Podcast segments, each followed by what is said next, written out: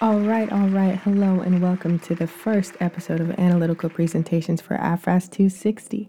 I'm your host, Gabrielle Harris, and on today's episode, we talked about the female protagonist, more specifically, the black female protagonist, and how it's traditionally portrayed in science fiction versus how Nnedi Okorafor embeds diverging layers of strength in her protagonist in Kabu Kabu. Let's get into it.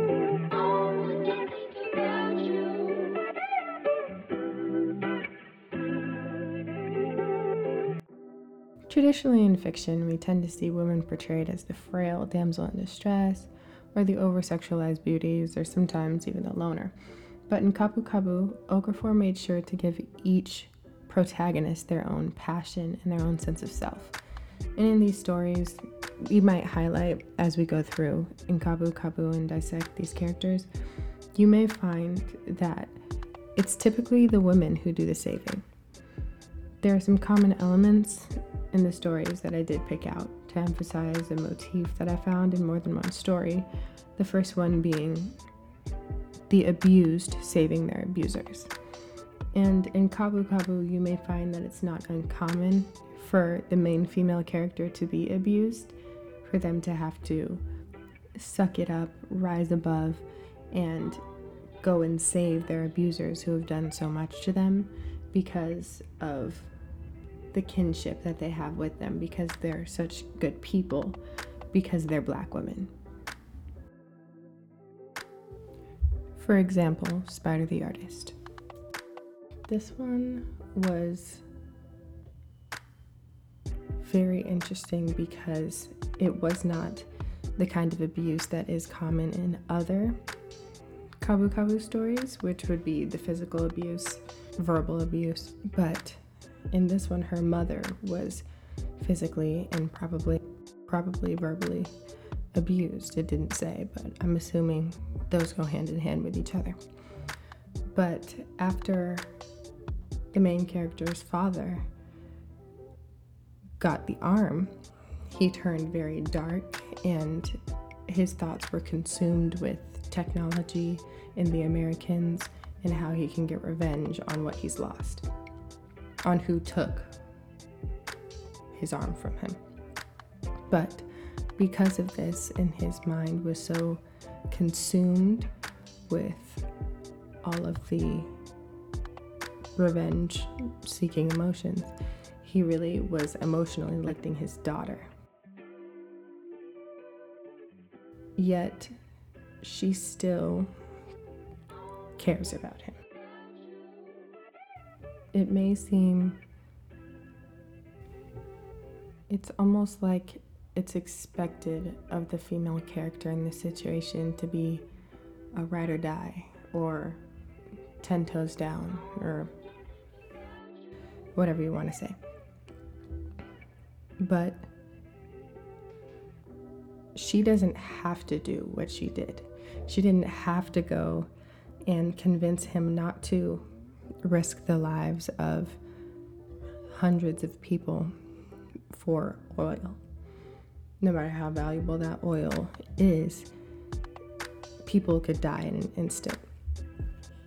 And she took it upon herself to go and save the person that was her abuser. Even though he had some issues mentally, he was still neglecting his daughter and the fact that she saved him and others, I think, really attests to the solidarity of a black woman. Same thing with Spider the artist. She was physically abused by her husband, and she used her guitar and the zombie as an escape she used it as a way out of the reality that she was actually living in. And as soon as he figured out that she was even close, like friends or anything with this zombie, he turned on her immediately. Didn't ask any type of question. It was nothing. He just saw it and he left. She knew that the artificially intelligent being, the zombie, was going to do what it was programmed to do. It was going to go kill whoever was on the pipeline at the time. She still chose to go and save her abuser after he voiced that he wanted nothing to do with her ever again and that she was just like the Americans, just like the colonizers. She was in cahoots. He even said, My own wife, you're just like them, when he saw her with the zombie. And he repeatedly hurt her without explanation. Not that there's a good enough reason to do that, but he didn't even give an explanation, no reasoning, no nothing he was miserable, so he made her miserable too. Yet she still tried to save his life. It's almost unreasonable how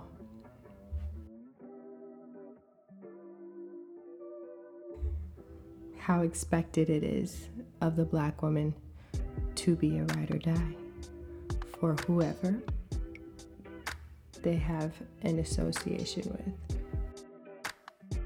In those past two cases, their abuser. Same with Winds of Harmattan. Asuquo and Winds of Harmattan, she was constantly looked over, degraded because of how she looked. They didn't like that she had never been circumcised, never been to the fattening shed. They didn't like her locks.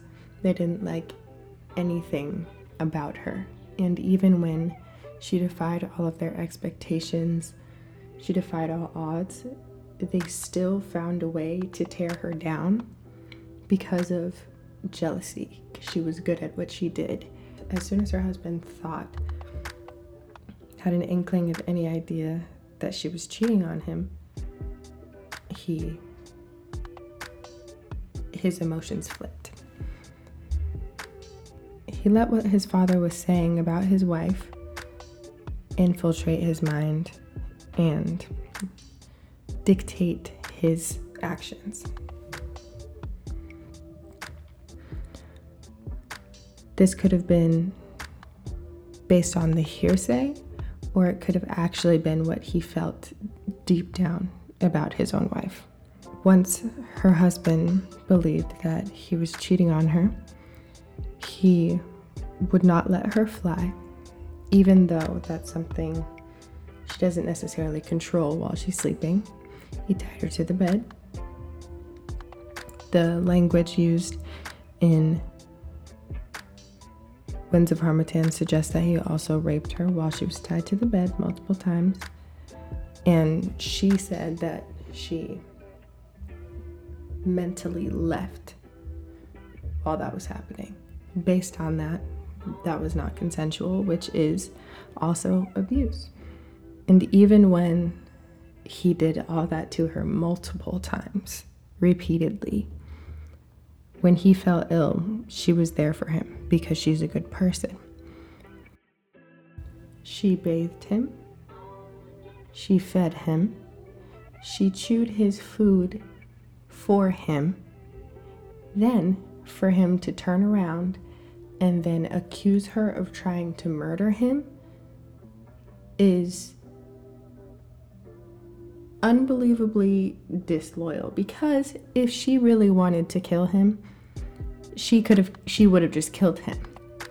And the fact that she continued to be there for him and heal him, nurse him back to life, for him to turn that around on her and call her a witch, and then have her be murdered by the council, is the exact opposite of the characters that Okafor is portraying in Kabu Kabu.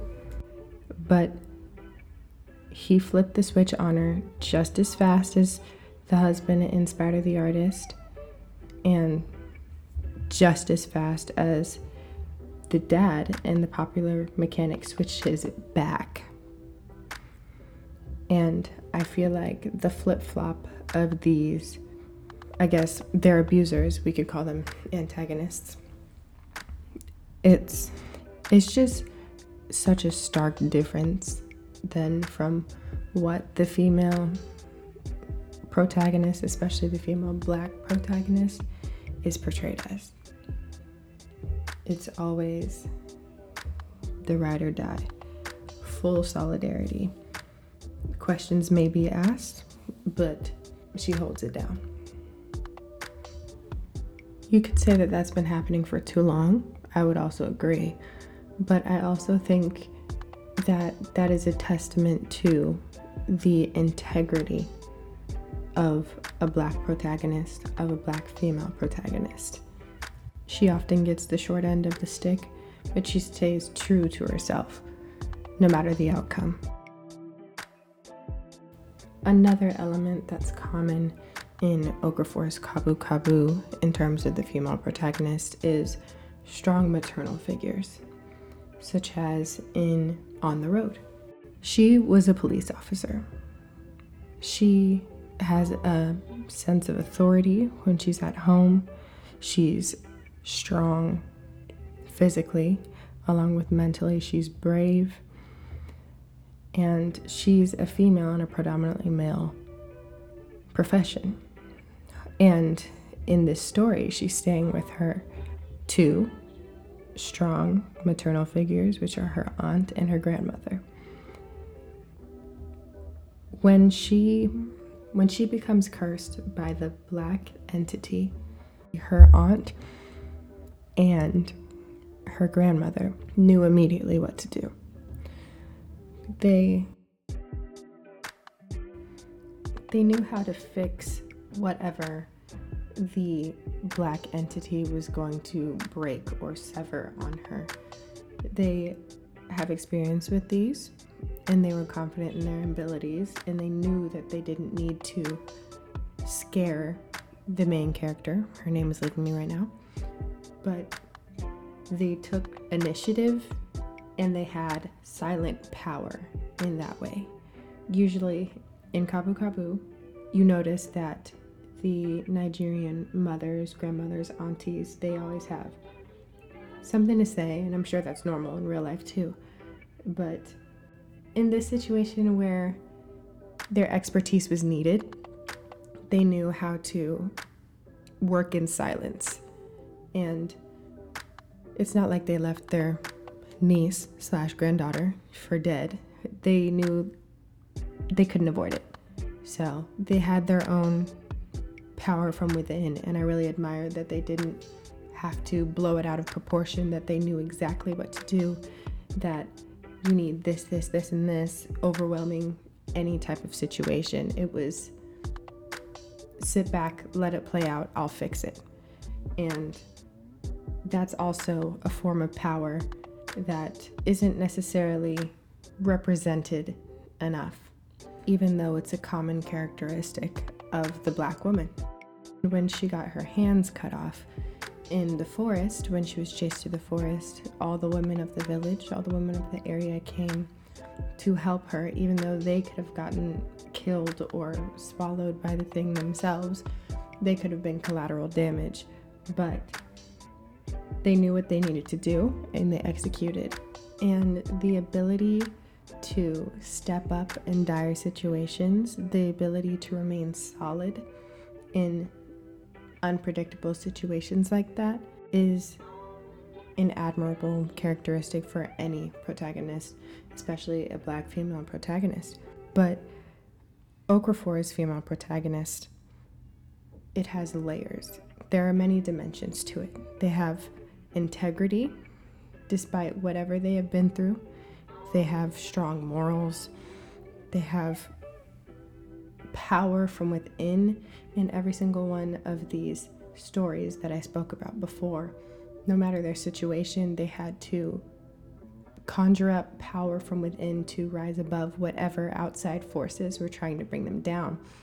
And that is the epitome of black girl magic, and Nnedi Okorafor really hit the nail on the head with this one.